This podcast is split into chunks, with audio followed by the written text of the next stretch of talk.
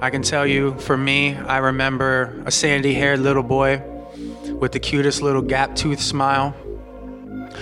Kind of one tooth buck tooth and the other flat, and he was cute. And when it would get summertime, his hair would get light, and he had these cute little dimples when he would smile. He just like you you couldn't help but want to not like grab his cheeks. He was the opposite of you in a lot of ways when you were a little boy. You were very somber, you were very cerebral.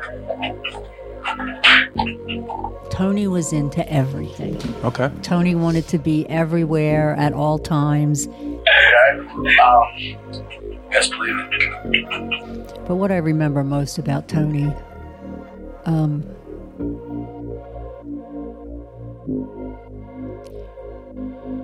Tony was always appreciative for what he had and what he got. And I know that to be true. Tony Tony always thanked me for making his meals. Here's my mom. I think he's impacted a lot more people than even, I mean, and I knew a lot of his friends because we were all the same age. And even though we didn't graduate from the same high school, I still knew all of those people. Right. Um, but I don't even think I knew the extent of how much he helped So kids while he was here. Just fucking like everything was so light to him. Everything was funny, and he always had a fucking joke. Alright. Christmas Eve, right? We're at my uncle's house. It's me, my brother, my sister, it's the cousins, and I mean, my, uh, you know, my uncle, dad's girlfriend, my dad, and grandparents. Alright, my dad's got this camera phone, right? So me and my brother get this crazy idea. Crazy ass fucking idea. I went and got a cell phone. Guess what we did? Send a picture of your ass to some. Nah. Took a picture of my butthole up close and personal. I took a picture of his butthole up close and personal. My dad found it like three or four days later. Got the car. He was like, Tony, I don't appreciate your fucking asshole on my friend. So for it to end in such a heavy, dark way for him just was awful because he was a very, ev- yeah, he was a fucking ray of sunshine, and he just everything was funny. He he cracked a joke like he could literally stop people talking when he was in walking into a room. His And then you knew- impersonations. Yeah, and then you knew it, it got everything was about to get a little bit better because he was here. Uh, we got T Bizzle doing it one more time. How sweet it is to be loved by you. Welcome to Bear It All, the Kintsugi Chronicles, here on the I Am Not Okay channel, where we gather our broken pieces in search of gold. My name is John Bair. This is MJ Bair and Holly Bair. And today we're here to talk about our brother, our son, Tony Bair, who's no longer with us. Tony's a big reason, to be honest, the catalyst most likely for us that we needed to come back together as a family to start talking and really understand to the best that we can what happened when we lost him on October 8th, 2007. I can tell you, for me, I remember a sandy haired little boy with the cutest little gap tooth smile. Kind of one tooth buck tooth and the other flat, and he was cute. And when it would get summertime, his hair would get light, and he had these cute little dimples when he would smile. He just like you you couldn't help but want to not like grab his cheeks. He was that kid that when I got in trouble when I was I think 7 or 8 years old and he was 2 or 3 and my mom put me up against the wall in timeout and I deserved it. Instead of just sitting there, he came over and stood with me. He was that kind of boy. He was that kind of man. He was that kind of person. Those are some of the memories that start to come from the top. Mom, what do you remember about Tony? He was the opposite of you in a lot of ways when you were a little boy. You were very somber, you were very cerebral. in into your own head kind of thing. I think I remember telling you that your kindergarten teacher, I believe it was, Oh. told me that you were a somber Yeah. little boy. Yeah. And what she meant by that was the fact that when you were doing something that you were completely interested in, a bomb could go off right next to you and you'd never move. When you were into something, you were into it. Tony was into everything. Okay. Tony wanted to be everywhere at all times, and he especially wanted to be you when he was little, little. Um, you were so much older than, than Tony and Holly. But what I remember most about Tony, um,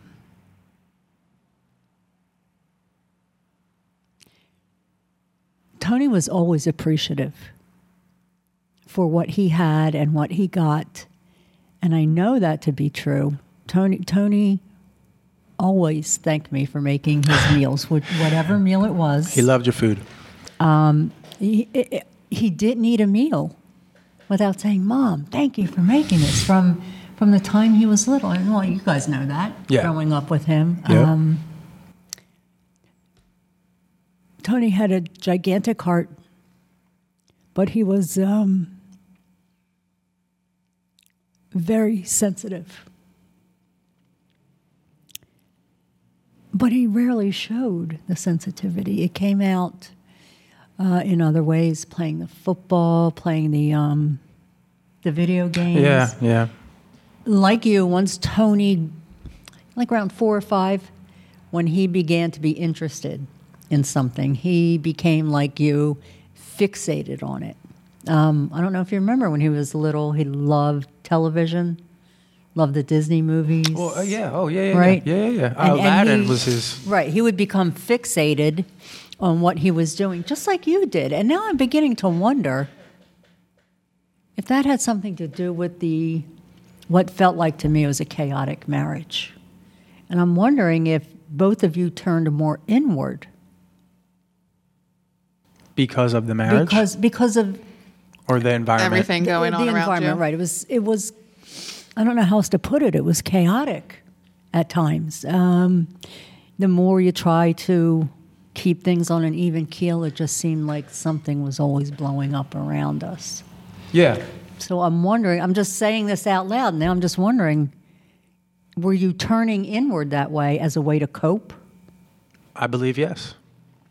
Probably was something we talked about earlier. One of those maladaptive strategies, learning to survive inwardly. If you if your mind can't um, keep you safe, then like you go to where you can be safe. Well, let's say your outworld world, like your outer environment, can't keep you safe. Then you turn to what can, and you go inward, and you start to develop a world inside that can help you narrate this pain that you're going through, or something like that. This is what I'm learning. So it's um, some version of that. I, I, to be honest, I took that to mean when you guys, like I said, you become focused on whatever it is you're doing. I always took that as you were interested in these things and that whatever was going around wasn't really affecting you. I don't know why the hell I would have thought it wasn't really affecting you. Interesting. Is it because see I, was so saying. in in in my head, in my How old were you when we were that young? oh Jesus. Well, Yeah. Start, 23, 24, start there. Yeah. So were were you all growed up? growed up at up top? No. Most likely not. Still not. So there was some of that. Yeah. And you were slugging it out to get through your days too. So so that There were give, days I wondered. give yourself some grace that way. You know, we can look back now and look at that. But honestly, yeah, most likely I was probably a little bit more introverted and Tony I don't know that he saw that, but he also had to start developing his own strategies.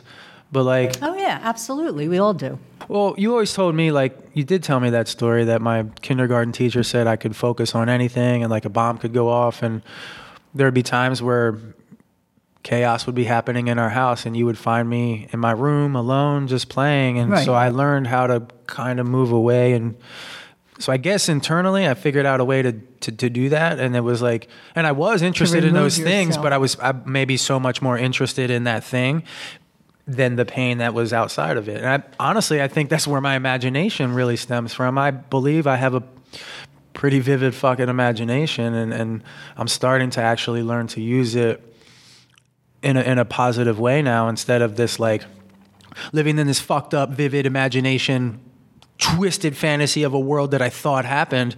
Let me deconstruct that and see what was actually real That's and then use that vivid important, yeah. imagination for something I want to use. So now I'm actually learning to use that for like this podcast and getting this production, right? Getting these things together, the business here, uh, bare knuckle strength, and I am not okay, and sort of, and then the music that I want to work on. Like there's a lot of things that are stemming out of that now. But yeah, I probably built this this world inside to exist, to survive. So let me ask you this. Yeah. John and Tony were somber and introverted and things like that. Was I? No. You were, in reality, the polar opposite. You were the Dr. Dolittle of uh, the school. Everybody was your friend, right? You were all up in everybody's grill. Holly wanted to know everybody and know everything. Very gregarious and, and uh, very different than I am in terms of personality. Right. So back to like, you know, a, d- a different episode when I said that I didn't necessarily remember and feel and have all those traumas. Yeah. Does this now make sense that they kind of stemmed Buffered, in yeah. and This- this here was I, Buffered. firecracker. Yeah, you didn't Yeah. take it. You didn't take it head on, right? Right, because I You was, had all I, I had, I did, yeah. I did. So it just, it, it proves to me anyway that I am correct in saying when I don't have these memories or feelings or I just don't give a fuck that It's I- real. Right, Yeah. right. Okay, that's all. I just, I wanted, But I was curious. If we had not had that conversation, I still would be saying to you, "Are you sure, Holly? Are you sure you're okay?" And I'm like, yes. And then she's like, why are you getting pissy? I'm not. I'm just trying. I'm telling you my truth. Right. so, but anyway, go ahead. Sorry. I want. I, I was just curious because that, um, to me, I felt like you and Tony were very similar, different but similar. I know that sounds like backwards, Well, but um, I think he modeled me in some ways, for sure. You yeah, know? yeah, yeah. So it, it's just it's it's funny to now see that because I know I was the the wild child. Okay, I Yep. You were. Oh, you take after your mother, no honey. no fear, no like I was up in your face. I didn't care. Yep. Who are you? What are you doing? You were out there. I'm and- Holly. Yeah. Hi. Mm-hmm. So it's just it's it's funny to see that um or to hear that actually. It's it's interesting, isn't it? Well, uh, I coming full circle into my life and really wanted to understand again, like what's happened in these pieces that have, you know, it seems like the same piece, but then it's like the fragment of the corner of the same piece that you're like, oh shit, I didn't, I didn't look at that, you know, and then you're like, I didn't see it in that light before because it wasn't broken on the floor like that, and now it's laying differently, and look at that, it's a different perspective. Um, most likely some form of what you just said. Yeah, it was like a, a way to kind of get through that time. Um, Whereas Holly, and Holly, same thing to get through that time, but her model was like her older brothers, not as much like her parents. Like she was like looking at us uh, probably as much or more than you guys at that point. let me can being I ask like, you a question, both of you. well, they're like taking care of me, so I'm good. So she was able to like, she made this different decision of like, I can be free, like I can do that. But yeah, go ahead, ask me a I question. I wonder if that's a decision or it was a, just a direct result of where she was behind the brick wall that we were. we're the front line. Uh, Not a conscious decision, Yeah. but a like, What I want to ask you. I don't It was feel the same probably an- things, so Yeah, it was I, ca- I probably get to be this way. An unconscious decision. Again, something that I didn't know any different. Yeah, So I'm here. Um, my brothers are gonna sit there and they're gonna be fixated on this, and and that one's fixated on that, and I'm just gonna be an asshole in the middle of the floor because I like the ping pong ball right? between I, the I two. did, yeah. So I could, and I could not. I don't want to say do what I want, but I could be who I I was supposed to be. Probably had more freedom to maybe like explore your personality, maybe Yeah, freely. and I wasn't um obviously being younger, I didn't I didn't remember much or or any physical abuse or anything like that, but I wouldn't get in trouble. So I'm doing what I want.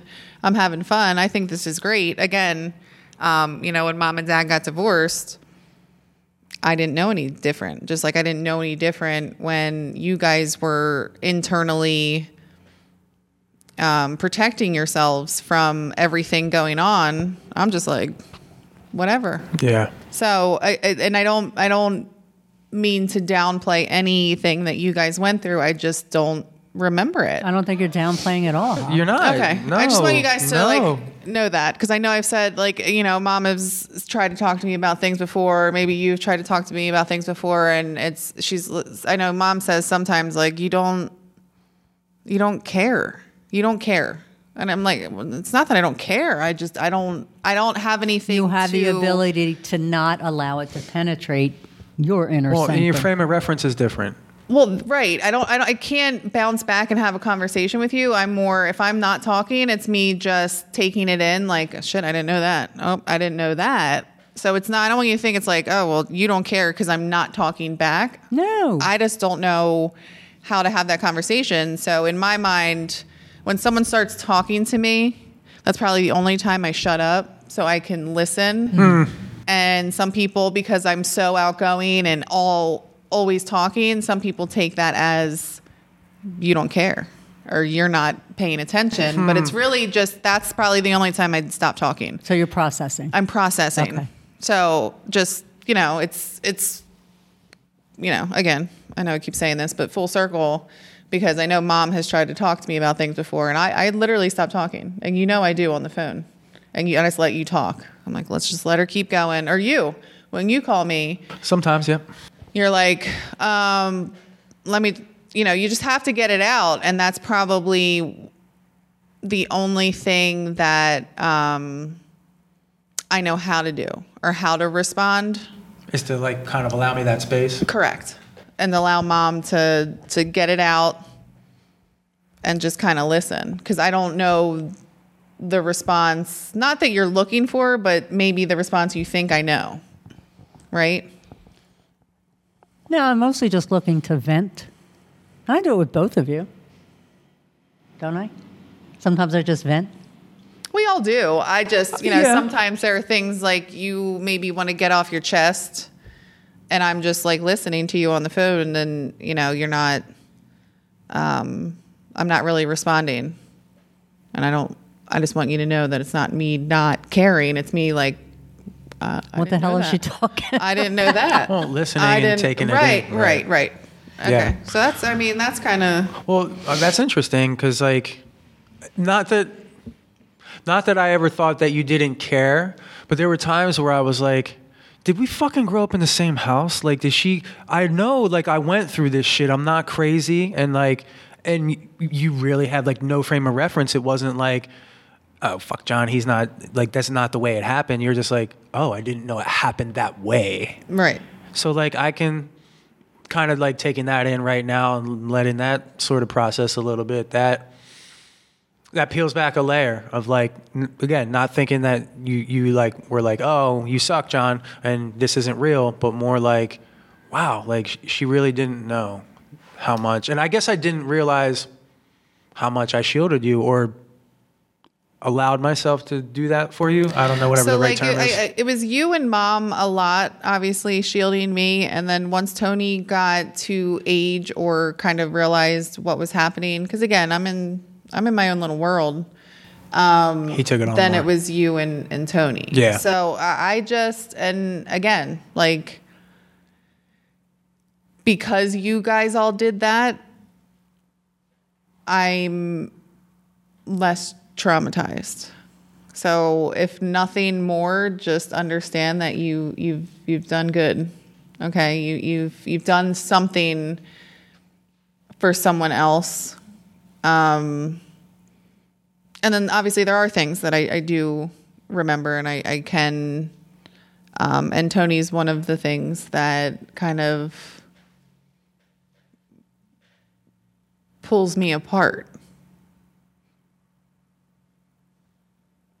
um, Sunday was, you know, 16 years. and usually every leading the week leading up, I always kind of forget or push it or whatever. But this year was kind of hard because it um, October fifth was a year since Papa passed. And um, for those of you who don't know, I had you know four grandparents growing up. Three of them didn't like me. I didn't care, but one of them loved me. I was his baby. I was the baby. Um, and I don't know that you guys know this, or maybe I did tell you um, real quick before I get into Tony. But um, the day that I got the call about um, Papa that he wasn't doing well, and I was at work, and I had called you and said, "Can you pick up the kids? Because I need to drive down to the shore to see him." Um, and that I got I got down to work or I got to leave work and I got down to the hospital and he was in the ICU. And it was still, I mean, not as heavy COVID, but it was still enough that they had times that you could go. Um, Phil actually left work early um, to drive me because it was raining and I'd been sobbing all day. So I get down there, and the lady at the front desk is like, it was six twenty or six thirty, and visiting hours ended at six, and I just drove two fucking hours. And I was like, um, I'm going in. I, yeah, like figure this out. Right, but I, like, yeah. I just drove two hours. yeah. So somehow I think she called up to the nurses station and they this is Papa was still coherent. Um, he called me on on cell phone. And I was like, I'm downstairs. like I'm coming to see you. And he's like, okay. he didn't he knew it was me, but he didn't like really know what was going on. Um, so I went back in and I was like, "Listen," I said, "Papa, tell those nurses I'm coming up, cause I'm I'm fucking coming." So um, I go back to the lobby or whatever because you can't get through without a badge. I didn't care if I got arrested at that point. I was going. Um, and I called the nurses station in the ICU on my cell phone. And the lady, um, I said, Look, I'm not stupid.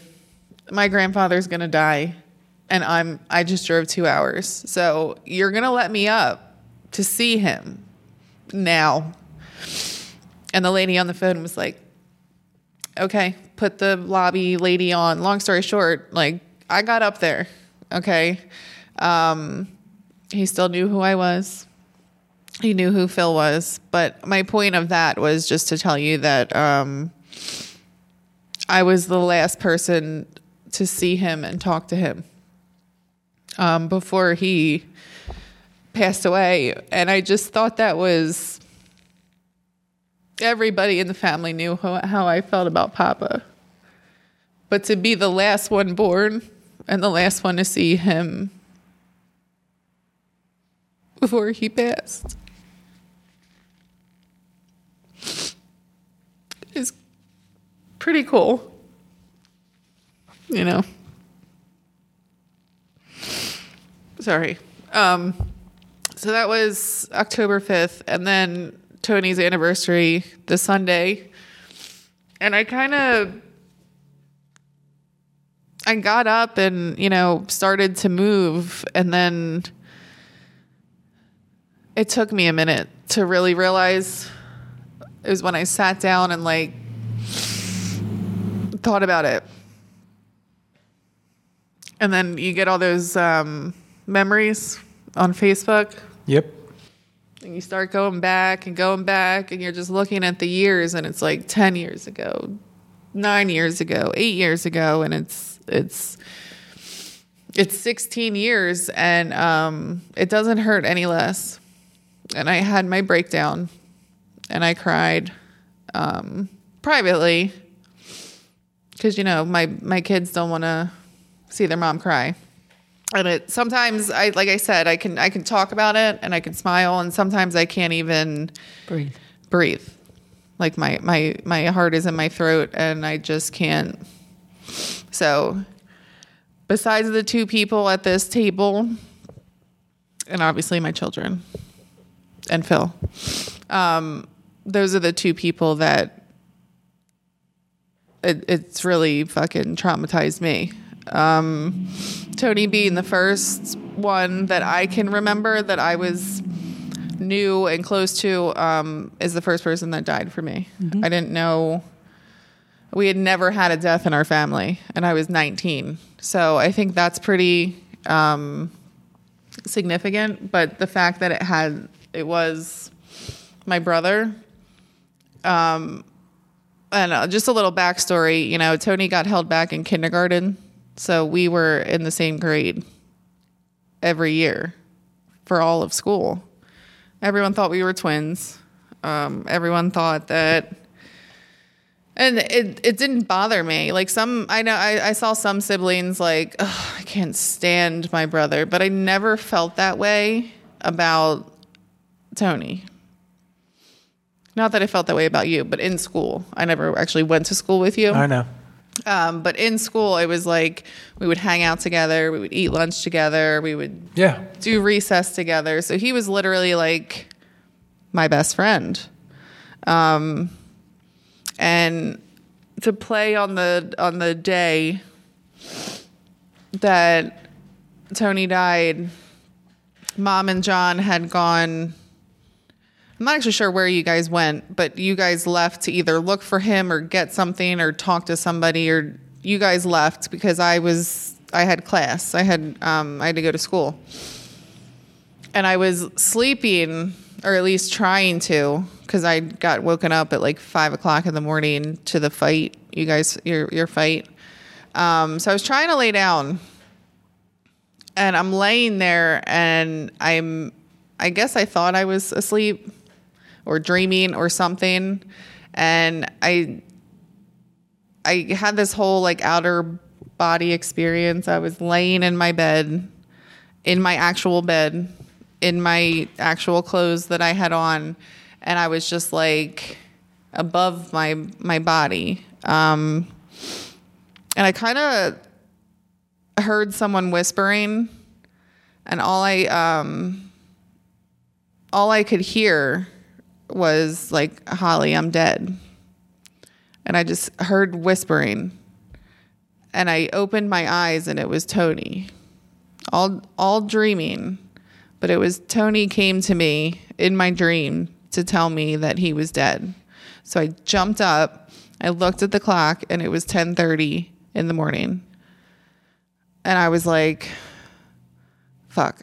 Like I didn't even know how to process that. I kind of just shoved it and was like, no, so I, I started to get ready. I got in the shower, and when I was in the shower, the lights, the electricity went off. And there's no window. So it was dark as shit. So I come out, you guys still weren't back, and I was like, oh fuck, like, what's going on?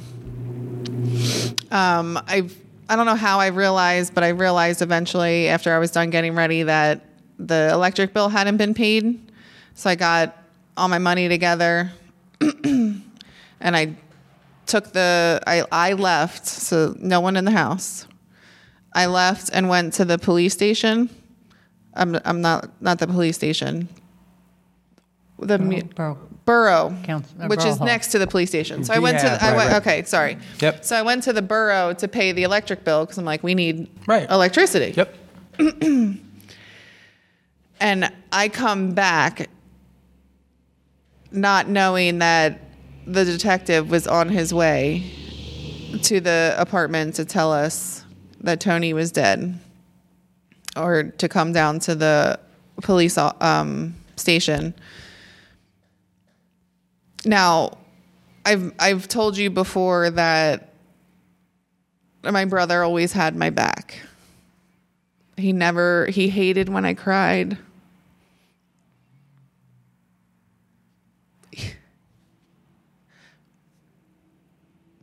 always had my back. So I truly believe that he made those lights go out or something to get me out of that house so that I wouldn't be by myself when the detective came. Because I called someone's cell phone. Um, I got back to the house. I go in, I see this piece of pink paper on the floor. It wasn't taped on the floor, it was just on the floor in the actual apartment. Like it wasn't outside of the door. So I'm like, what the fuck is this? And I pick it up and I look at it and it just says, please contact so whatever detective it was. And I called you or mom and I was like, we just got this pink paper. Like I don't I don't know what it is. And I know mom knew exactly what it was. Because she's like, meet us downstairs. We're right around the corner. And we go, I go downstairs and like, I'm still like, the fuck? But mom knew. And mom had to kind of keep it together because she did know.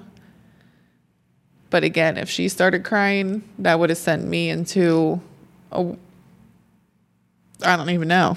So I truly believe, and I don't know that I've ever told you that, Mom, but I, I know I've told John that um,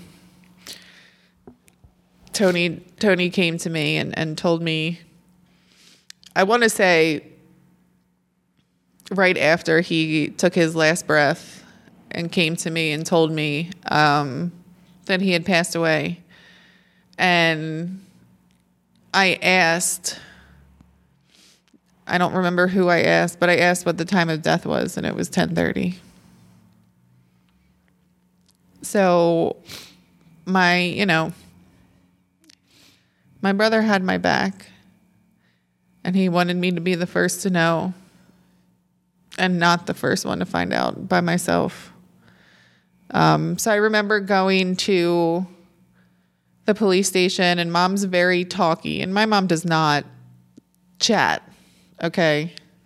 She was very chatty, and I just remember thinking, this is so weird because we're sitting in the lobby and she's just talking oh you know this this person and your grandfather and th-, and i'm like what is she talking about? Like tony just got arrested. Like he's in trouble. This is you know shut up. So we go in and i remember the detective saying so I, I this whole time even though i subconsciously knew because he had told me I still thought that he had vandalized something because he was angry that morning and that he like got arrested and we were there to bail him out. Like that I, I, I don't I don't know why, but that's what I thought. And I'm sitting there and mom can't sit, she's pacing. And you were closest to the door. And he comes in and he sits down and he's uh, starts to say, you know, I'm sorry to inform you. And I just hear mom scream and I watch you cry and I see you just sink into the corner. And I'm just sitting there like, what the fuck? I couldn't breathe. I don't remember crying. I remember being so fucking numb that I couldn't nothing was coming out. Everything was dried up. And I was just like, not ready to accept, I guess. And I want to say that, John, you left. You had to literally get out of that fucking room. And you left, and not that you left us, but you know, me and mom were in the car together and you were walking. Um, and mom was so scared, I think, that you, something was going to happen to you. After that, no, that's not what happened. I, I have, happily fill that in. Well, I mean, it was. Did I leave the room and come back? Is that what you mean? No, because we. I, I didn't leave without you guys that day. I was the one that drove you from the police station to Mimi and Mimi's. Okay. So it wasn't that day. I don't know if it, whatever it was, but do you remember that, Mom? Me driving you guys there? No, no, you didn't leave. You I didn't- have walked out of the room, but you See, didn't leave. I don't. I See, mean, I didn't remember leaving the room. My let's back this up. So Holly talked about being at home and in our apartment. All of us lived together at one point in a small apartment in Lansdale, and Holly said that we were out that morning. So I think it was a Monday morning. I think it was Columbus Day, right? We were just talking about Columbus Day because the boys were off, right? So it was a Columbus Day, and Tony and I had a paper route that we did that night. And to make a long story short, maybe we'll unpack it a little bit, but he and I had gotten into a fight the night before. And the next morning we went on our paper route and I I didn't feel safe in the car with him and I think my brain manufactured a story that he was going to hurt me. And so I came home and I told mom and I said, you know, Tony is going to he's he hasn't said anything all night. He looks like he's gonna like fucking. He just wants to rip me in half because he's not happy, and we we didn't talk about what had happened, and and he didn't want to talk about it, and he was really upset and angry, and to the point where like we went. I went upstairs and we locked him out of the house, and and from that point, Holly, I think she she told me once she remembers looking out the window and seeing Tony walk away. And so that morning, Tony had walked away. Me and my mom were upset, and we decided we were going to go to the courthouse to file for a PFA, protection from abuse. For whatever reason, we we thought Tony was the one that was the loose cannon, and most likely it was probably more me. And that's where we were that morning and we couldn't get into the courthouse because it was fucking Columbus Day. It was closed. So we drove all the way out to Norristown, found out it was closed and came back and by the time we had gotten back, we had gotten that call from you and I didn't know what it meant, but mom did. We came around the corner, we picked you up. And we went to the police station and in my mind, I thought similar to you, Holly. I was like, you know, why are we here? Like, what did he do? Like, what did he do? He got pissed off and he like smashed something, you know? Like, Yeah. what, what happened? Like, come on, Tone. Like, let's, let's figure this thing out. And so the detective takes us into the back and we're sitting there and maybe the chief of police was there too. I don't remember, but I, I think it was, uh, Detective De Bonaventura, I believe, maybe. And he started talking and he what I remember is your son is deceased and the most blood curdling scream I've ever heard in my motherfucking life. And I, mom fell. You you I remember seeing you fall too. I guess we all fell and sank down in our chairs and and whatever the fuck they said after that. I don't remember a lot of that and it, I just kind of remember we were all so like shocked and like whatever. And then he kind of said to me, he's like, I think of all of them, you might be the one like I would trust to like get your shit together and get them home safely. And I was like, uh, okay. You're like, that's how I'll do it. And uh, so I got you guys in the car. I think we had that red Saturn. That's why I remember driving that thing. Remember? Yep, that was it. And we drive over to Mimi's house and and we started t- telling everybody and calling everybody and it so that was like the finding out about you know tony taking his own life and for me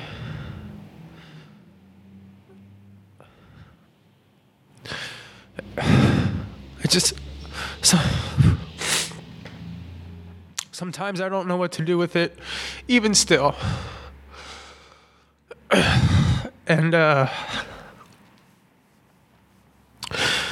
and so that sent me down the path of really wanting to understand wh- not why he did what he did, but why would he do that?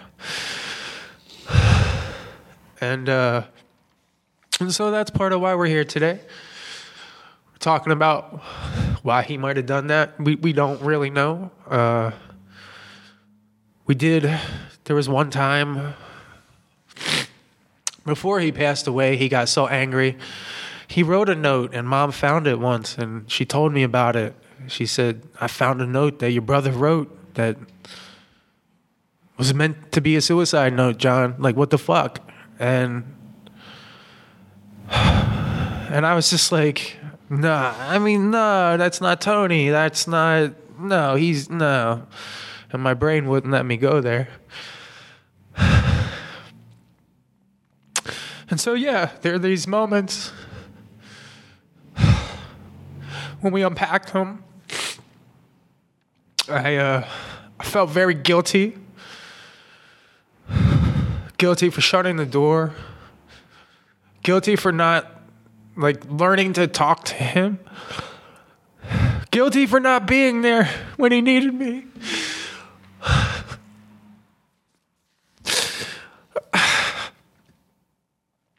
And uh and so, you know, hopefully we'll edit this pretty good so you guys won't have to sit here through this whole fucking shit, but uh these are those moments for us that are so fucking raw that a lot of people they don't talk about. They push away and they act like they don't exist or they just they're so overwhelmed that they don't know what to do.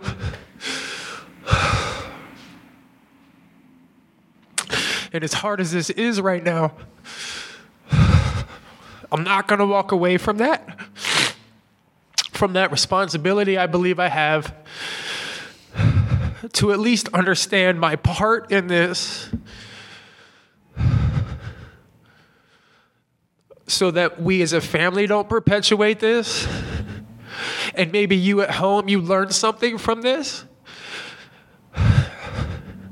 Maybe you learn before you make a decision that you can't take back. Thank you for making it this far in our show. If you're feeling overwhelmed, that's okay. Just know that you're not alone, that we're here with you, and we're going to work through this together.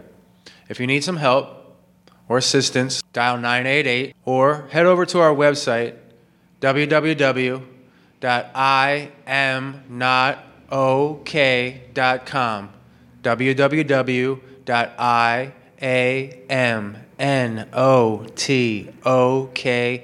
com for a space where you can breathe. And if you want to send us an email and let us know how you're doing, we can get back to you as soon as we can and make sure that you're on the right path. Now, back to the show. I think that's the hardest part of all this to give John a break, because I've felt like that too, is um, just to know that you can't take it back. And while I think Tony was angry that day, I don't. I didn't at that point think that he wanted to harm himself or he would permanently be out not physically here in our lives. Um, it took me six years to even be able to say his name without crying.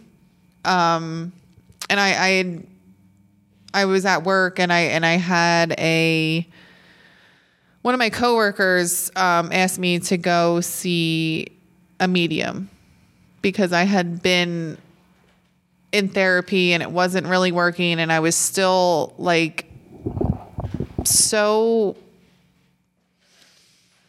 I couldn't talk about him. I couldn't even come near October without breaking down and and just falling into myself and she's like I just it might help you, it might not, but like try it. So for Christmas that year, that's what she got me. She got me um a session, I guess you want to call it, with a medium. Um, and I'm not a very spiritual person. I know there's, you know, I believe what I believe, and we don't need to get into that. But I was very skeptical, and I thought it was very. Um, these people just like Google your name and find out all the shit that happens to you, and it's not, you know, you know what I mean. Like I, I, just, I didn't know what to believe, so I, I agreed to do it so she picked me up. We went to this woman's house somewhere in Pennsylvania. And the lady I walked in. Now she all she didn't. I don't even know that she knew my first name. Maybe she, that's all she knew was my first name. She didn't know my last name. She didn't know who was the person that I lost. And I walked in, and she's like, "Who is this? This Joseph?" And I'm like, "The fuck is she talking about? Like, who who who's Joseph to you?" And I'm like, no one. Because again, I can't even say his first name. I can't say any of his, part of his name.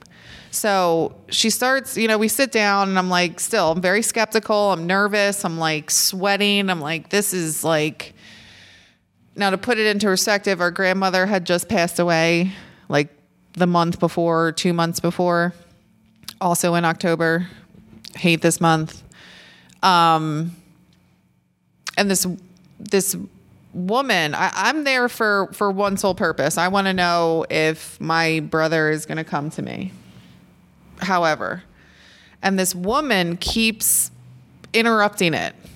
The mediums like this lady just keeps coming and, and who and i'm like not thinking about it because i didn't have a great relationship with my grandmother. So this woman keeps coming and she's like she's saying her name's anne who's anne i'm like i don't know an anne again, I'm sitting, I'm like, who are, I'm like, this lady's quacked, right? I don't know these people's names. I don't know who's trying to come to me or anything. So it takes me a minute. And she said, this, this woman, Anne, keeps coming and she, she wants you to know that she's sorry. She's sorry for how she treated you growing up and all these things. And I'm like, okay, well, I, I like I want my brother. I don't I don't want this Ann woman. So we're going through and it dawns on me that I was so skeptical and I was so not believing the process that Tony knew that I wouldn't believe it. So he used his middle name and he showed up as this Joseph person. And that Gram, whose middle name was Anne, showed up as this Anne woman. Because anybody can be named Tony, not a lot of Leelas, but I needed proof that I knew these people. So Joseph ended up being Tony. And she said, um, you know he's he's here. I feel his spirit but you know this this woman just wanted to tell you she's sorry. And i just i brushed that aside because i just i needed to know that my brother knew because i felt a lot of guilt too that day and after. Um so i think you know we both had had guilt. Um she I she said, you know, do you do you want to do you want to ask just say if you want to ask him something. Like is there anything that you need to know?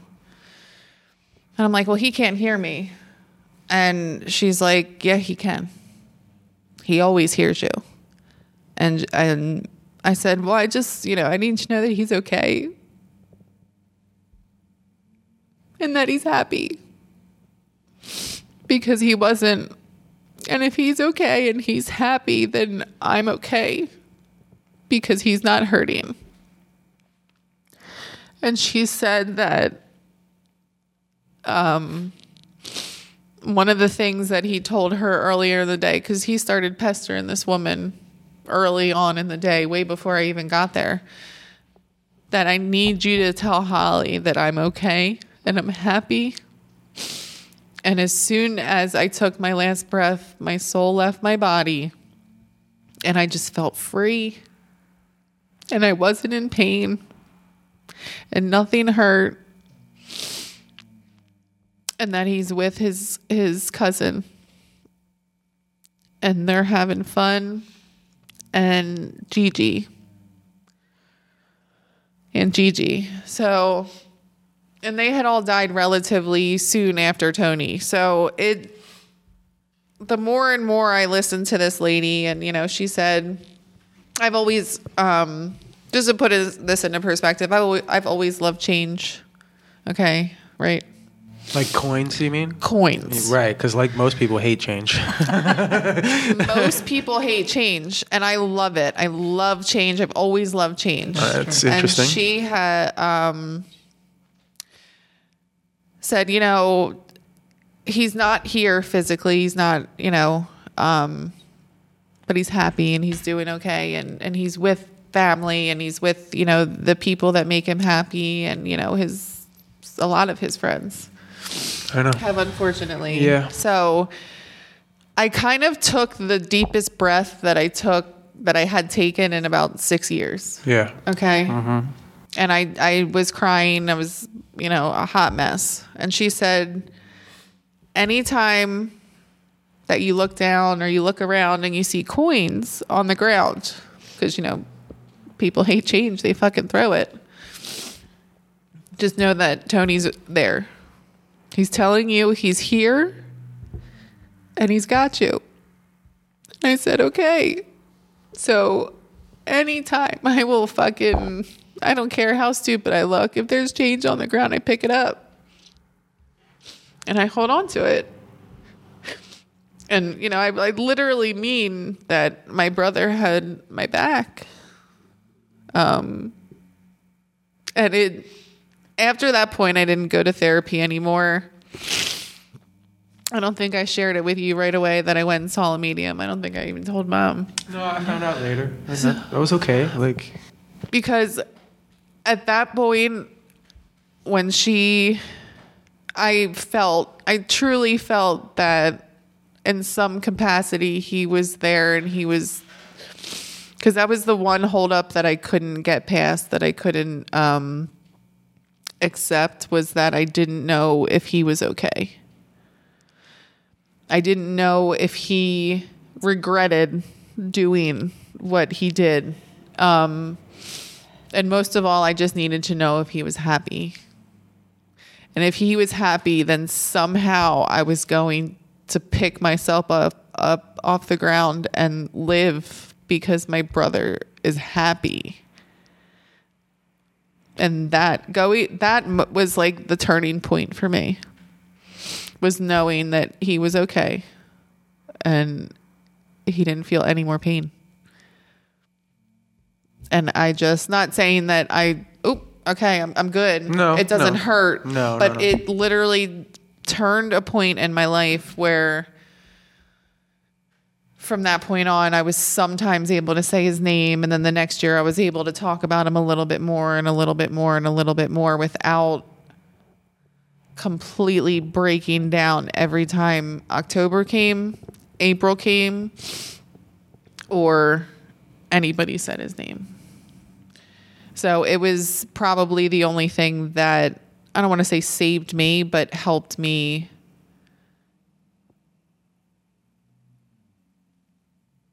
breathe again, honestly. So it I'm not saying it's for everybody. It wasn't for me. I didn't I thought it was a crock of shit, to be honest with you. Um, but it was one of those things like so it some things help people and some other things help other people and that was just one of the things that helped me um, kind of realize i mean it's when someone's taking from you in such a tragic way even they did it someone else did it there's zero closure. There's no more answered questions. There's guilt beyond and i can tell you that mom has felt more guilt than all of us. Yes. Um so i i lost my brother and you lost your brother and and together he was our best friend. But mom lost a child. And i can't even fucking imagine. And i cannot I, I, I just, she amazed me every day as she fucking got up and kept it the fuck together and got a shower. You know, like she went to work like a fucking week after I know. because in her mind, she had to be strong. and she had to had two other kids. She had zero time to grieve, to breathe, to do anything. Um, and I think not being a mother at that point, I didn't realize How could you? and I feel like I wasn't there enough for you afterwards because I did. I I bolted. We all did, whether we physically bolted Oh yeah, or emotionally, or, or just emotionally. We we distanced ourselves. We tried to talk in the beginning. Um, going to Joan counseling. You, Joan, and I remember. I love Joan. Yeah, Sorry, I forgot all about that. right. You forgot about Joan. I well, I forgot that we all went. Yes, and then went we to all went separately. Okay. And, and we had to go our separate ways because all we were doing was it felt like hurting each other all the time. we were stuck We- in those old ways. Right, we didn't know how to even talk to each other. It was Yeah, it was awful. I mean, we yeah, we were all hurting. We were all a hot mess. We didn't know uh, anything. Anything could set us off. Mom, what do you want for dinner? I, I don't fucking care. You know what I mean? Like it just and we we were we were all hurting each other because it was and it wasn't intentional. Right. No. It was just what it was. But we were all so broken at that point that it we didn't care not about each other, but we didn't care like what the fuck was going on because our entire world just fucking shattered. that's right. It did. And it just we were barely surviving. So we all like I left, you know, everyone kind of did their own thing and had, you know, and that was probably the only point that I had in life that I wanted to be away from everybody and mm-hmm. everything. I don't blame you. That You felt the same way. Well, I understood that she wanted to be away and needed her space. I didn't like con- at 25 after just losing Tony. I wasn't super like like I was just like dealing with my own stuff. So it was like, bing, Holly's over there. Okay, great, whatever. Like she's fine. She's taken care of. I, whatever. I'm doing my thing. And so she like it was just to me like her process took her where it took her, and mine took me where mm-hmm. I wasn't. At that point, I wasn't Big Brother John or anything like that. All that shit had gotten blown up. I was just like a motherfucker that hurt as bad as my sister did, and I didn't know how to be anything more to her than that dude. And so, like, I think that's where that process for me started. Um, like, I, yeah, like we were, we were hurting each other for so, and and for me, that's where, because I'm, I've said this a lot, and I, I'll come back to it, but I'm big on like, even if it's conscious or an unconscious, like we make decisions, and then from those decisions comes like actions or actions we take or actions we don't take, results we want or don't want, based off the decision we made. And for me, I started to get, I was like, I was on antidepressants at the time. Remember, I was taking Effexor. I Yes. was um, not in the best frame of mind. I wasn't being physical anymore. So, like, I had played football in high school, but for like four or five years, I wasn't going to the gym really. I wasn't like taking care of myself in the same way. And people in general need to exercise and use their bodies, but in particular, I would say like young, kind of like testosterone filled young dudes, it's a good outlet to start like understanding your emotional selves when you're exercising and those feelings that you're feeling. Like you really need to like get a hold on them because they'll manifest in ways that are not healthy and good. It can Right. come out in your relationship with your kid, with your significant other, whatever. And it, that, so all of that, like, I saw all of that exploding that first week or two. And, you know, to her credit, Katie came and she's like, John, I'm so worried about you. Like, I really want you to go to a, a counselor or something like that. And I was like, yeah, fine. What the fuck else do I have to lose? Like, I was in such a rage about everything. And I was like, yeah, sure. Here's what I'm going to do I'm going to stop taking this medication. I'm going to fucking feel everything. I'm going to do the complete opposite of fucking everything I know growing up. Because if that doesn't work, then at least I know I can end my life like my brother and I won't be in pain too. because that's how I felt. And it's not, I wanted to join him that day. I wanted to fucking go down that route, but I also was like, damn it. Like, not the competitive. Tony would always be like, You're fucking so competitive with me, fucking whatever. You always got to one up me, whatever. Well, okay, then maybe this is my, like, motherfucker. I'm going to find whatever the ways are that I can live. And if I can't, because I will, there at the time, I think there were 7 billion people. In my mind, I was like, I will knock on everybody's fucking door and ask them for help until they fucking tell me they can't. And then, then I'll know. And I haven't done that yet, and I haven't got to 7 billion doors, but I'm willing to knock on all those motherfuckers because I wanted to know something differently. And so for me, I made a decision when Katie came to me, and I was like, yep, sure, I'll go to fucking therapy. I'll stop doing this. I will go the complete opposite route because I don't know any better. And I don't know any other way because otherwise I'm dead. And I, I knew it, I felt it, I meant it, and everybody fucking knew it around me, all of you. So when I started speaking that way, which I had never done, people were like, what the fuck? And so, yeah, I got myself, uh, went to counseling. Joan, she, I think if I remember, I went at least twice a week for the first year, at least twice a week, maybe three times. And then for at least two or three full years, it was always at least once a week. So for like three fucking years, I, week after week, at thousands of motherfucking hours of like raging and talking and shit like this and not understanding and all these feelings bubbling up and just throwing it out on the wall and then Joan giving me the space to be like, okay, let's make sense of that. Let's see if we can. And that helped get me to the point where I could like go get a job again. Right? Be some kind of normal in society. So I, I started working at Town and Country, driving auto parts, right? Remember, it was like after that.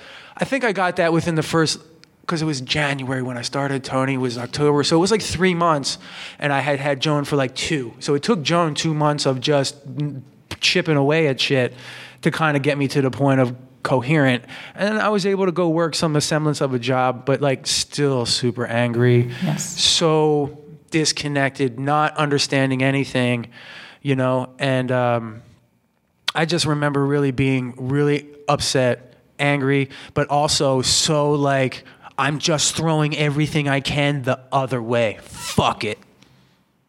So that's the way I went. Mom, talk to us a little bit. You've been more quiet. What were your memories of the day we lost Tony in the in the aftermath? Well, like Holly said, I know exactly what that note meant. But it meant a hell of a lot more. Just a note shoved under the door, and I'll talk about that at some other time. I knew we lost Tony at that point. And I don't know how.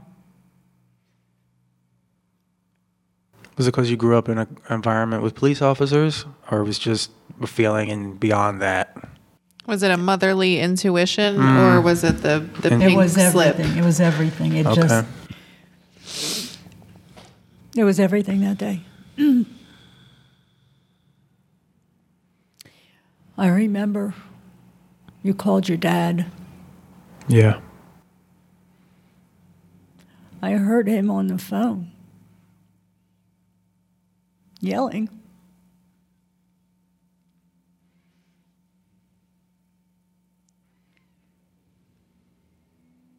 And he told you he couldn't be bothered. We wanted him to come help look for Tony. He did not say he could not be bothered. What did he say? We called him to tell him Tony was, we thought, in a bad way, and and he didn't come over and want to like talk to him and sit down with him. He said something to the effect of like, yeah, maybe like let let it play itself out.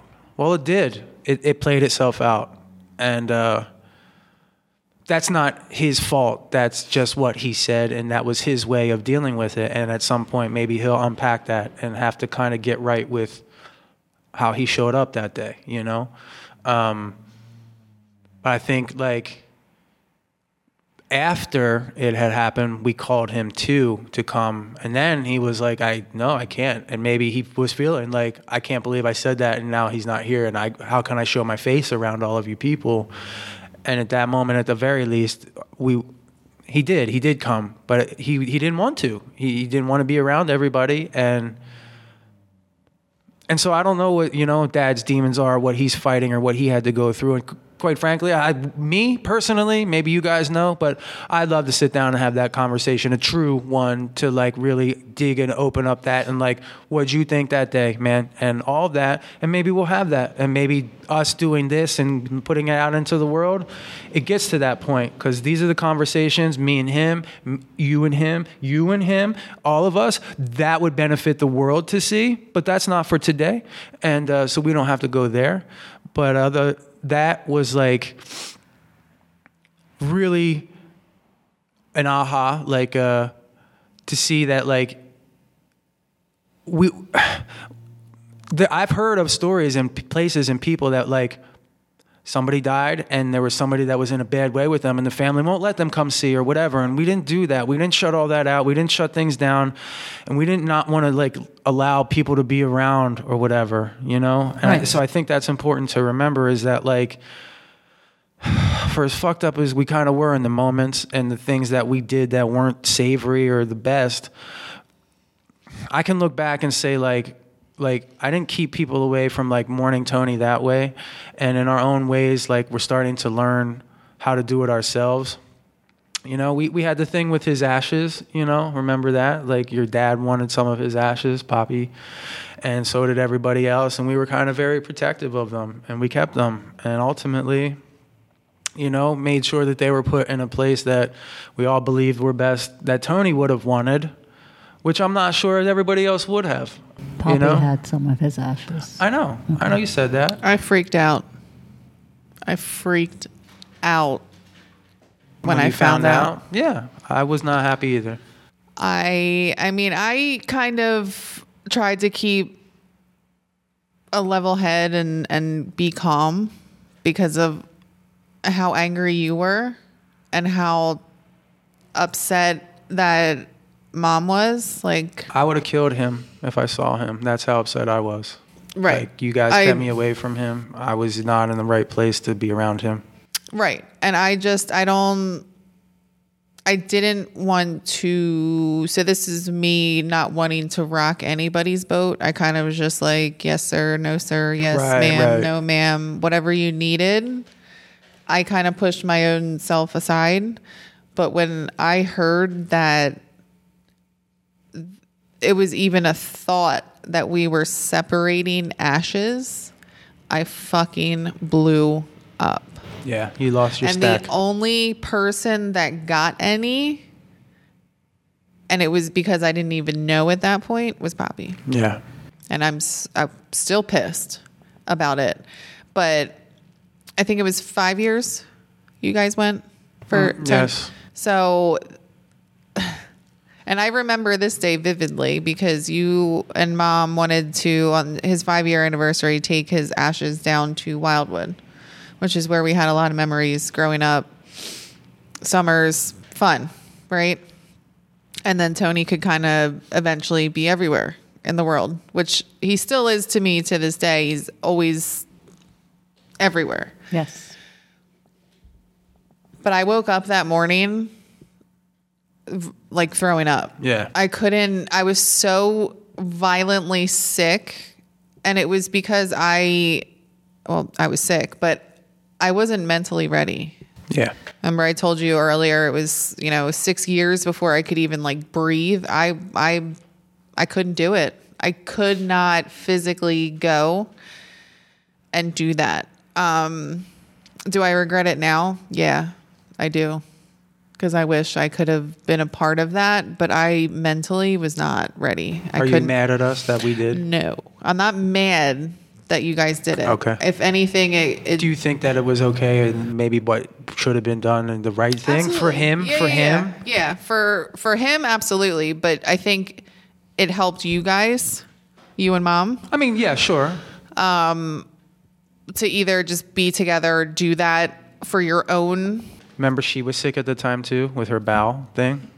She could barely fucking walk. I had to like walk her out to the beach. She was, and then like, I think by the next year, that was when she had her surgeries and stuff. Remember? So she was, those things were starting to crop up. Yeah.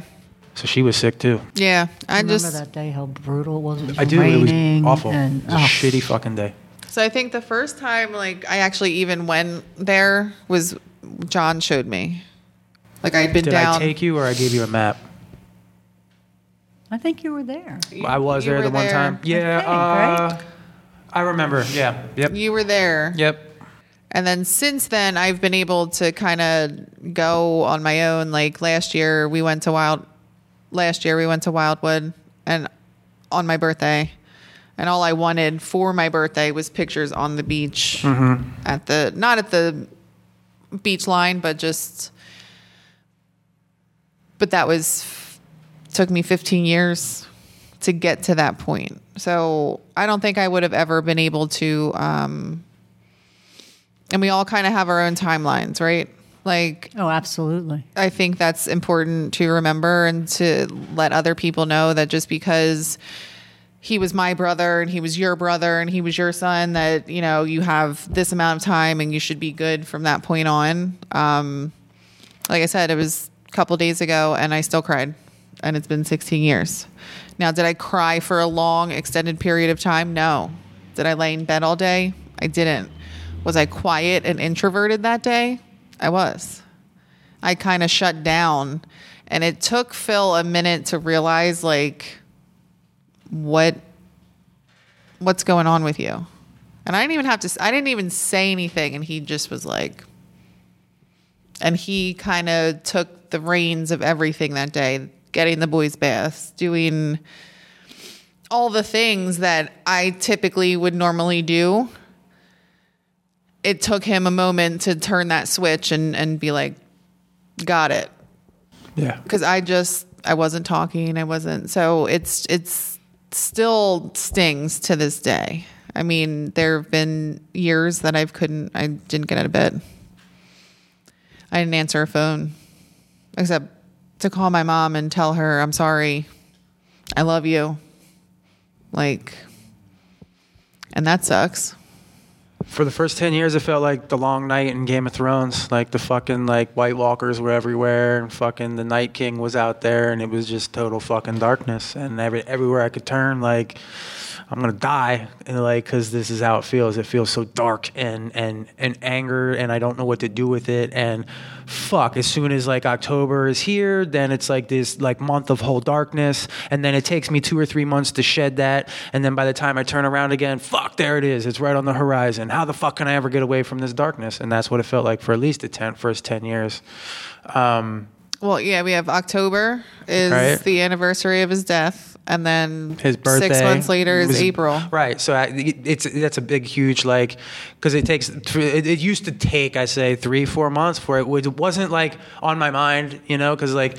Right. Oc- I- the yeah. two months leading up to October, it's October, it's October. Two months after October, it was October, it was October. His birthday, his birthday. His- you know, it's like these like running fucking like Like little waves minions in your head you. that are like ding ding ding ding ding. Like, hey, remember, motherfucker. And uh, yeah, It was, yeah, it didn't. And now it's like the week before, a couple days before, a couple days after. And now with, um, I mean, majority of the people that we've lost, we've lost in October. uh, I know. so October sucks. It's, Like- it's challenging. I, I, I don't like the month of October. It- so you still see it as it sucks. I don't see it as as dark, uh, and I've been able to mentally reframe it a little bit. It's still I feel things. And last year in particular, I felt some stuff. I was supposed to have an event here at my gym that didn't really go the way I guess I had intended or planned or thought it might in my head. And my reaction. last year already? yeah, Yeah. that was last year, and my reaction was less than savory, and it, you know, cost me some relationships, and it, but it also opened my eyes to what was really important, and why did I get so upset, but also like feel like I had to make such a big deal out of that day, and I, for me, I think like. I want to make sure that October 8th is now not something that we just hate. Like, it might not ever be something we love. We don't have to hate it. and it can be I don't something. hate it. I just, for me, it's still, it sucks. Oh, that should fucking let it suck. I don't want to take that away or whatever. Like, you know, like feel the things, but also like I believe like us talking about these things here in October now, the start of this podcast, even though this might be years from now, this motherfucker started in October, 16 years after losing him. And so like that that I, listen, I've thought of ways to um, kind of make October less shitty. right. And then last year happened when we lost Papa, and it kind of just hit me all over again. So that's why I think I'm kind of back at that. This kind of sucks again for me. Yeah. Um, not that Papa wasn't a big part of you, but I think you had a little more trauma with him too, Wha- and Gram, and and you know what I mean. Like our that. story's different. Right, right. So it sucked all over again for me. I was getting to a good point. I even Yeah. Phil and I were going to get married in October just to make it suck less Yeah. for me. Yeah. And then and then Papa passed. So I, I'm not. I, I'm I'm at the sucky spot again, but I'm not at the dark, shitty spot. You know what I mean? Like I'm That's a win. getting through. Yeah. right? Um, but I'm not. I, I needed a little bit. I need a little more time for it, and I'm not saying you're Yeah, yeah, yeah. pressuring anything, but yeah, yeah, yeah. it sucks for me. That and that's okay. So and but you- then you know, I I know um, Jimmy's at the end of the month, yeah, and that's really hard on you, that's Like- extremely hard on me. almost like another brother. Okay. Um, Yeah, it sucks for me, but it's not as difficult. I don't think. I love Jimmy dearly. Of course. we have a lot of great memories. he was so fucking funny. he loved you. But I was. think that one hits you harder than maybe Papa hits you, and Papa hits me real fucking bad. But then I also have to, like mom, put on a fucking face and go trick or treating with my kids. So like I have my my crap in the beginning of October and it makes me feel drained and everything's heavy and everything just blows. And I think you're like on both sides of October. Like it, it hits you in the beginning and then you're like, all right, and because you're at a point now where it's like, okay, all right. And then you get to the end of the month and it hits you again and you're like, I have to put on a face and and and be happy that I have to go walk around and fucking get candy with my kids. Um so I think I have to like hurry it up a little bit. Um so I let it suck a little bit more in the beginning. if that's where you're at, that's where you're at. Right, I can't right. take that away and just kind of rock and roll with that. Yeah, for me, I it did it, it felt that heavy for ten years, and I I just got to the point where it's like, can it feel a little less heavy, right? And so like, Absolutely, and I think that it how, can, and yeah. how. Um, and for for me, in my experience, it is um, acknowledging the pain of it, acknowledging that the beginning and the end of the month are going to be challenging, knowing that like you know the eighth and the thirtieth, losing Tony, losing Jimmy within a year on those days, you know what the fuck, man? Like that's like. I want to ask mom a question. Please ask mom a question. Go ahead. Um is it as is October still as heavy for you as it was the first year? Yes.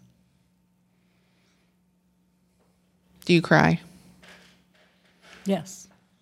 every year? Yes. See, I don't think it'll lessen for her because that was her child, you know?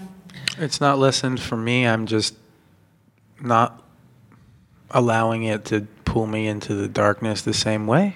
I'm not I saying think- mom is. I'm just, you know. Yeah, I think the leading up and the aftermath, I think I've, I've noticed changes in mom. She's not as Yeah, no, it's Reactive would be the word. right. I know on the actual day, we're all just Yeah, like we, we- don't even still- say words to each other. We don't have We to. just send emojis and that's it on the day. Like we don't, hey, I love you. I'm thinking about you because we're just not that family. We're not the fake, like, yeah, if you need anything. Because in all reality, like, we, we, We, need, all know there's nothing we can do but get through it another so year. we just send each other emojis and well, we acknowledge it, right? Of course, we acknowledge, But but that's what I mean. We're, we Yeah. just we acknowledge that it's the day and it's painful. and that it yeah and that I it just think it's really just funny that we send each Send each other. other emojis. Yeah, because it's like Little buffaloes and turds and mm, yeah. but that's so us I know, but it just it's so Tony is what it is. yes it's definitely tony Well, then he was part of our tribe. He's our people. He's our.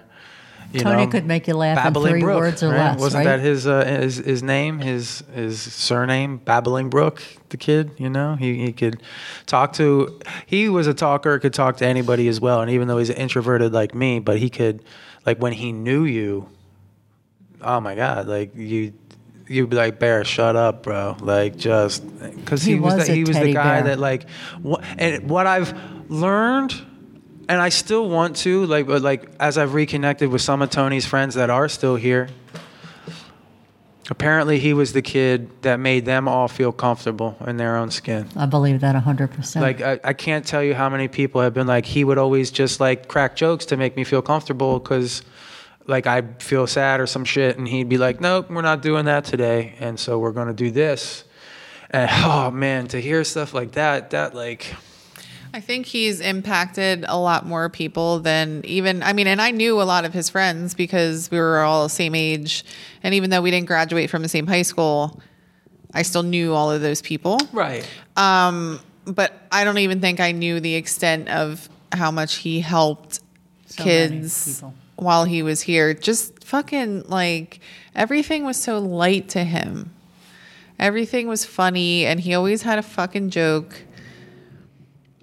So for it to end in such a heavy, dark way for him just was awful because he was a very, ev- yeah, he was a fucking ray of sunshine, and he just everything was funny. He he cracked a joke like he could literally stop people talking when he was in walking into a room.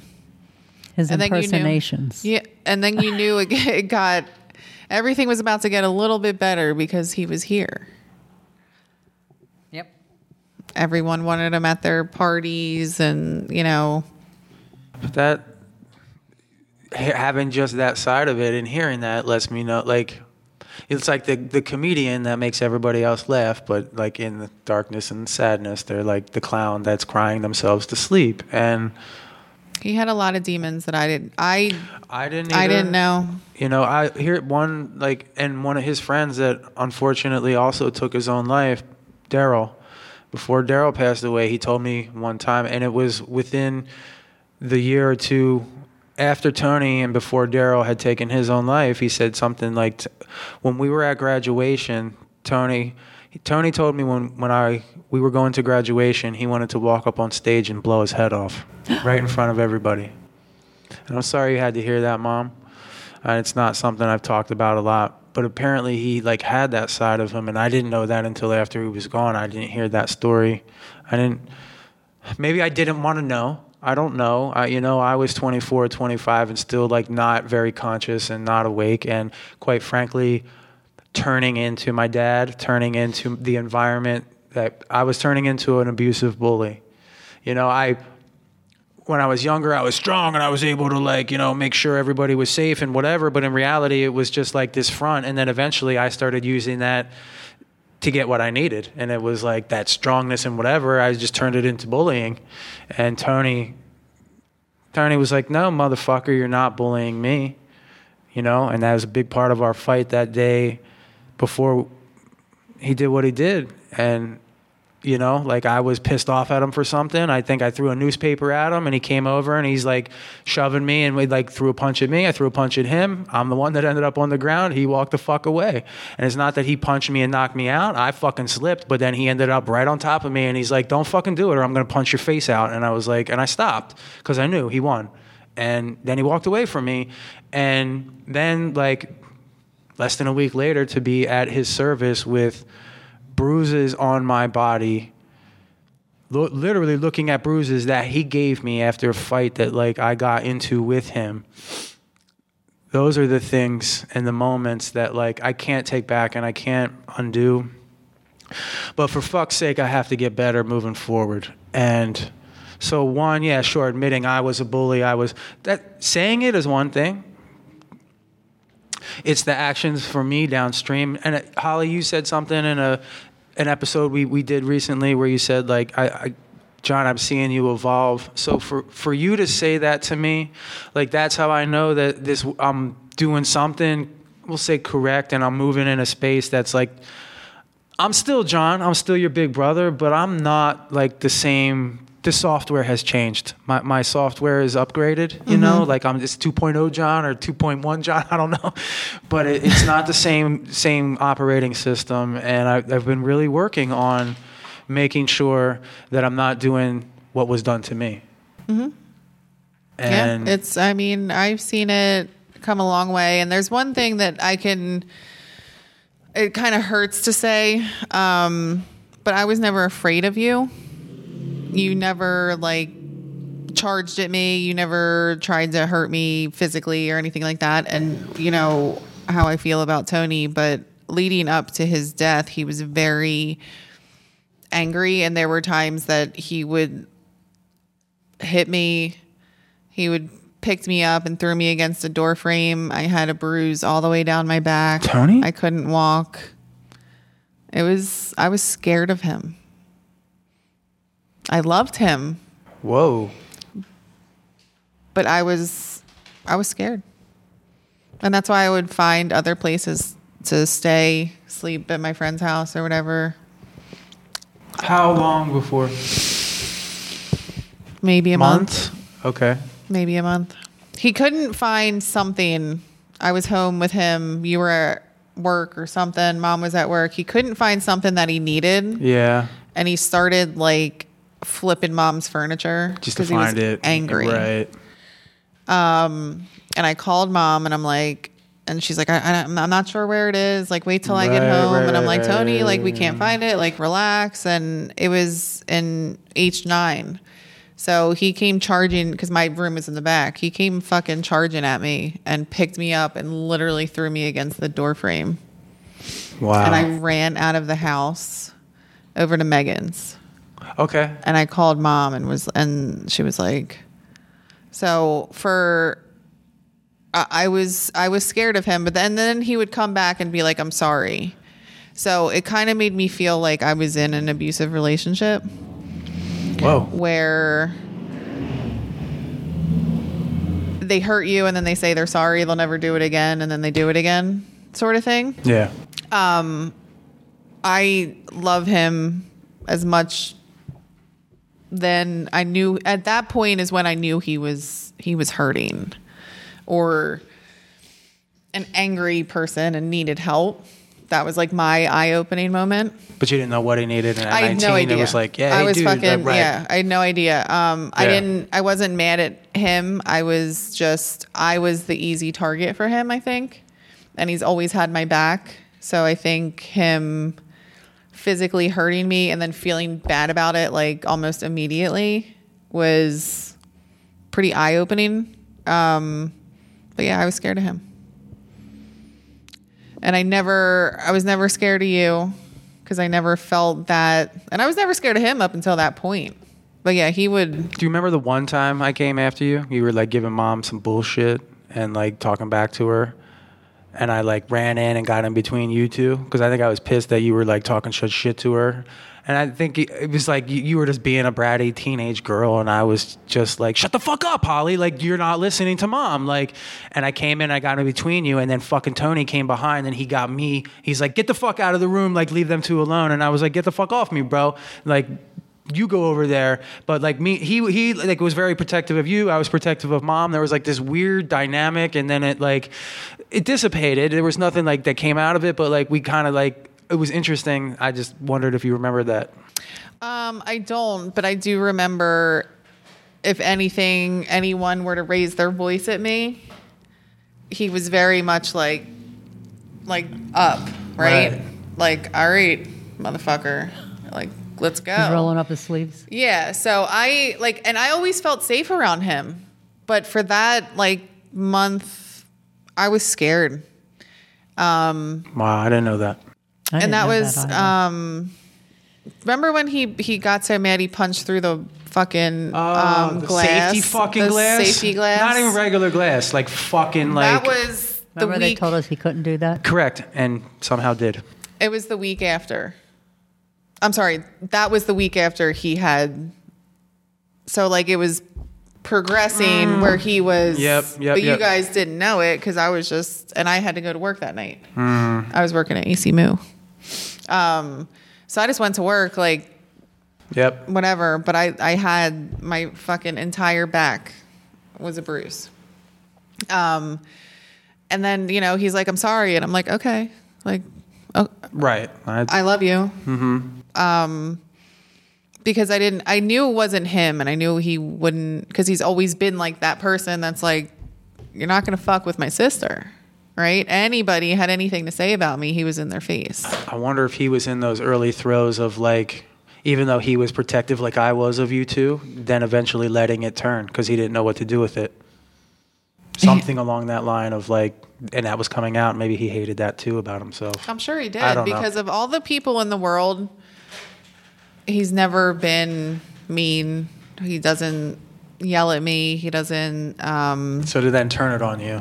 So then to turn on me, it was just like something's not like his fucking his Something his changed. right. Yep. So and that's why I probably never really talked about it or brought it up because I didn't want anyone to see him in that light Yeah. or no, I understand. like that Right. Right. I was the person he always protected. So for him to hurt me that bad was I didn't want anyone to look at him negatively, I you know. know, because I- he's done a lot of good for a lot of people and that but that was the point for me that I knew that he was not okay. Yeah. And it just um I know the day before mom had taken us to the um, grocery store and he like wanted something like real bad and like unfortunately we couldn't afford everything right and mom just like couldn't get it. And he just like got really fucking angry and started like yelling. I'm like yo shut the fuck up. Like we're in the middle of a store. Stop. Like you're not tiny. Right. Like, you yelling is You make a big noise. Yeah. like calm down. Like i'll just wait wait till i work and i'll i'll, I'll fucking buy you the cereal or what i think it was cereal that he wanted or something hmm. And he was getting in shape at that point, so he's really like it was. He was focused Nutrition. on nutrition. It was Right. some his outlet. Mm, that make and it was he couldn't have it. Oh man. yeah so it was yeah and it was it was i mean it's heart-wrenching for mom to be like i'm sorry like i Right. can't Of course.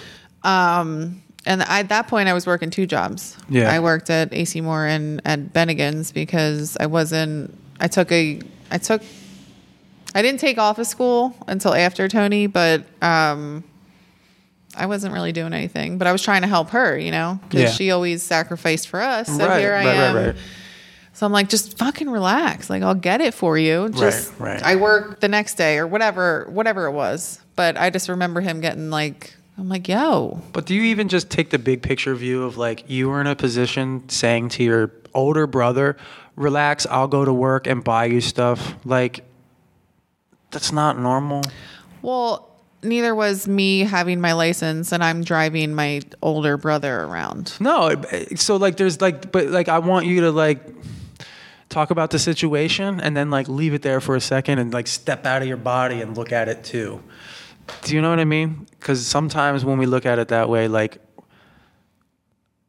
holy shit it seems normal to us but But it- it's but it's not. Well, I mean, there was a lot of things that weren't. I'm just giving examples. Yeah, of yeah. No, that was just- leading up to it that were like eye opening now, but not then. Right? Exactly. But even just what you just told me, like, I'm gonna have this big moment on this fucking video where it's like, holy shit, like I didn't know he was that way to you at the end. And mm-hmm. I may in a lot of ways he probably like makes me feel even guiltier that like uh fucking he's still following that that like anger and didn't know how to to get out of that. And I think that's a big part of my drive still. But he, he wasn't a. I don't think he was as angry as. No, I, I know what you're saying, but like it was coming out, manifesting. It was absolutely, absolutely manifesting, but it had to It was briefer. prior. Yeah. It took him a lot to get to that point. Yeah. Had a long fuse. Right, right. He had a long fuse. There Mine we was very short, I know. Yes, Yes. Exactly. Correct. His, for whatever reason, was like, and I'm like, who? Like, Where- I where- remember where- looking at him and being like, who are you? Hmm. Where the fuck is my brother? Like, what do you need? Now, I because I didn't play football and do all those things and extra like I was good in school. I got good grades. I knew things, right? Right, right, right. So for me and I, you know, again, looking back on it now, I'm trying to help him because I have a job. He wants a job because he wants the money. so I'm Right, trying right. So yeah, it sucks like asking your baby sister like what do I do? Well, you need your social security card, you need your birth certificate. This is what you, you know, and like right. I didn't know a lot, but I knew enough. That stuff. Um, So I guess it kind of looked like I was mothering him, but I was trying to help. Mm-hmm. Who, who do you think it looked like you were mother? Who, who would think you Tony. were mothering him? He thought that? You think he thought that? Yeah, because I was like, you, you, you need this, you need this to do this, He could have seen her in that way. like pestering, like annoying, hmm. and I think because I was the one trying to help him or whatever, and his mind maybe annoyed the fuck out of him. Triggered something. It triggered, yeah, but it wasn't a long. It was literally like he was trashing mom's apartment where we all lived, and I was like, "Yo, knock it the fuck off!" And he just turned around and charged at me, and it was fucking scary. Yeah. Like, and I ran as best I could. Yeah. So, but yeah, no, I didn't. I don't. I don't talk about it. I don't like to share it because he was sick. Like he was. There was something not right going on, and I didn't know it in the moment. So I don't want anyone to look at him like he was. Um, He was in pain. That's why we're here to be in the first, really, Yeah. to like say everything, everything that we can think of, remember, bring it out, and we'll do more over these episodes that might pop up that we have kind of pushed aside. But it's important to say it so that like, so that people can see him for what he was, not bad, not good, just how his life was. a person. A a human being. human being that grew up in an environment that was not conducive to living well, No. quite frankly. And and so he did what he had to do to get out of his pain. Um, and I was alluding to this earlier while I was sobbing my face off, but to to make a decision that you can't take back, you know, that's something that I I want everybody to that's why I want to talk about everything, everything, because I, be- I believe putting out what has worked for us, what hasn't worked for us, letting people make up their own minds. Number one, it gives them something to chew on and keep them here longer before they could make a decision before leaving. So if I just fucking keep talking on this motherfucking microphone and it keeps you here listening to me, that's one step closer, right? And then on top of it, too, is what are, are, are you so in pain about? And if you don't know then let's find out like is there some tool? Is there a space? Because like let's get you out of the environment that you're in. And if you can't even think that way th- then guess what? That's the answer. Then then it's then it's the environment. And we but we have a direction that you can move towards and not just I, I don't want to be in pain. I don't know what to do. That's it. Done and now there's no recourse and there's no way to um, to find out if that really was the best course of action. Um, I'm ultimately not saying it. It for some people, it's most likely right. I, I don't think suicide is a bad or a wrong thing, and I don't want people to see Tony and well, that kid took his own life. He was fucked up. He went through fucked up things. We went through fucked up things. We didn't do the same thing. Yeah, I think there's a stigma on suicide and the fact that they're fucked up, they're, you know, they're no good or whatever. But I don't or weak or can't handle it. Correct. Yeah. No. I my brother was the strongest person ever, and I think that he was in pain mentally, and at the time we didn't know, and we couldn't um, get him the help that he needed. Not. I don't want to say save him because No, but push him towards a space that he could. Correct. I think that if we had the right tools and had the all the um, things that are available now, that we might have had him here maybe a little bit longer and even Even forever. right. right, yeah. Um, but that's nothing we could do at that time um, other than what we did. And I know we all carry a lot of guilt. Um, but my he's not in pain anymore and we are here i want to say living for him but living with him Oh well, he's he's part of our energy. He's part of us, and I believe a big part of our purpose and story is most likely to make sure that we're living to the fullest. Uh, not for him, but like a, a piece of us wants to make sure that we we go to the max because he couldn't, because he can't. right He's the reason we're here now. Well, he is totally the reason we're here now. Um, and he's the reason that I believe we're going to, when we show these, these stories and we talk about these things like we are and give them to, to the world, um, for some reason, I believe he's the one kind of making sure that that happens too. And I think he wa- Directing. I believe he wants his story known. I believe Yes. he knows it's time for it to be unpacked and started to make some good of it so that it maybe it doesn't even though october might always suck it doesn't have to suck so much because we've had this thing that we're doing now with it that we can like um, make other people's octobers suck less you know as Yeah. we, we move forward from this um, and that's what i want people to remember out of this and to take out of today um, and tony's story you know and there's probably more that we can unpack and we will over time is there any last words that you guys have to add here before we kind of wrap it up I'm really proud of you guys today. And um, this has not been easy. It's not going to be easy. But I'm damn proud of you for being here, both of you. i'm proud of you for being here um, i know you didn't talk as much today and i know um, i could talk about him all the time. This is this is my trauma. This is this is what changed me from that happy everything is great. Everything is sunshine and rainbows to there is darkness in the world and I can get hurt. And I did in the worst way.